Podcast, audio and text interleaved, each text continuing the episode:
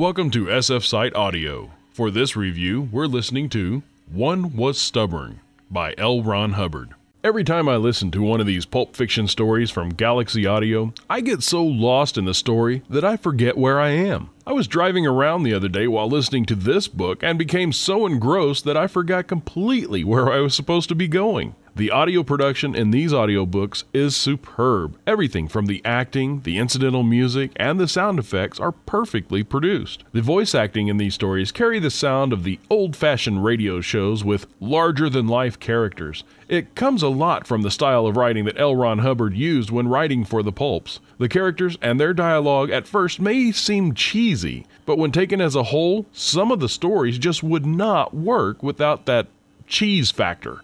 The cheese factor actually is what makes the stories fun. So don't think of cheesy as a bad thing. Quite the opposite. No one could learn for some time where he had been born or whether he had any people alive. And then one day, with a rock jawed glare at my insistence, he said, My mother and father have yet to be born. If I have any ancestors living in this country now, I'm positive I won't see them. The place I was born will not be built for another 300 years. And when I was born in it, it was already 250 years old. It is gone because it has yet to exist. It will be gone thereafter because it will cease to exist. The incidental music that occurs between the chapters or sections in the story was composed specifically for the entire run of Golden Age stories from Galaxy Audio. Galaxy Audio has gathered all the short stories and novellas written by L. Ron Hubbard during the 30s through the 50s and have been releasing them as audio pulps. The audiobooks also have a paperback pulp version for those who want the books. The music is just over the top and subtle at the same time. Just perfect for these stories. George Smiley can have the universe for all I'll ever care.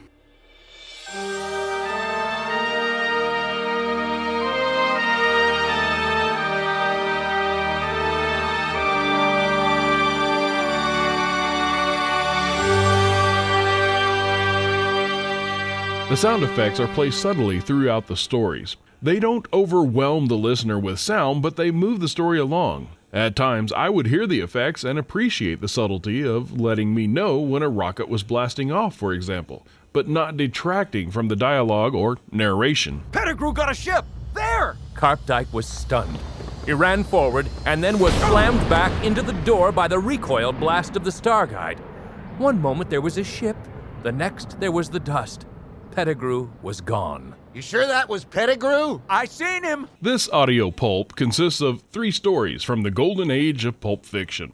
The first one, One Was Stubborn. This story was originally published in Unknown Fantasy Fiction in October of 1940 under the pseudonym Rene Lafayette. It's a simple tale about a man unwilling to watch the world as he knows it vanish. The main character, Old Shellback, is the most stubborn man in the universe, and he goes in for an eye exam, but the doctor's computer says he's depressed and should see the new messiah that is changing the world. Old Shellback simply wants glasses because he can't believe what he's seeing. The messiah tells Shellback he needs to conform and believe everything, or the entire world will not believe in him. Once the population stops believing in Shellback, everything disappears. Shellback discovers that to create his world, he needs to simply think it into existence and then believe in it.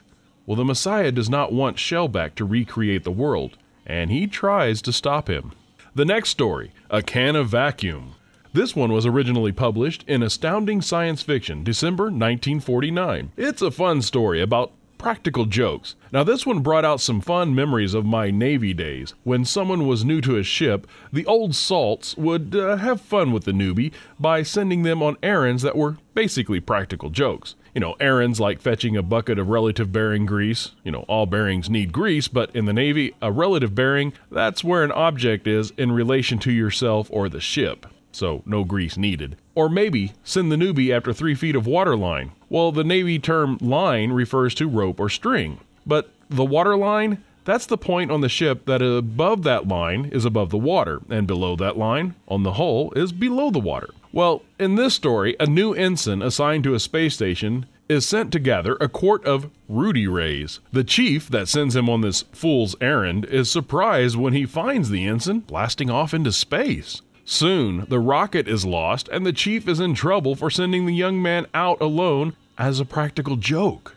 But the ensign comes back, and the surprise is what happens next. And the final story in this collection 240,000 miles straight up. Now, this one was originally published in Thrilling Wonder Stories, December 1948, and it tells the tale of the importance of the USA being the first to land on the moon. Well, after partying on the night before he is to be the first man on the moon, First Lieutenant Cannon Angel Gray wakes up with a killer of a hangover. Just as the rocket is about to launch, the ground crew look up at the moon and see the letters USSR written on the moon. The USA is not the first on the moon, it's the Russians. This closes down the U.S. space program, and soon the Ruskies have nuclear missiles aimed at the Earth from the moon. The USSR is then overthrown by the commander on the moon, and he calls himself the ruler of Earth. When some supplies are needed, Angel is called to man a mission to the moon to possibly overthrow the leader. Can the USA regain power? Listen to this exciting tale and find out. L. Ron Hubbard wrote many stories that were published in the old pulp magazines of the mid 20th century, and thanks to Galaxy Audio and Galaxy Press, these Golden Age stories can be enjoyed today. Reviewing for SF Site, I'm Gil T. Wilson.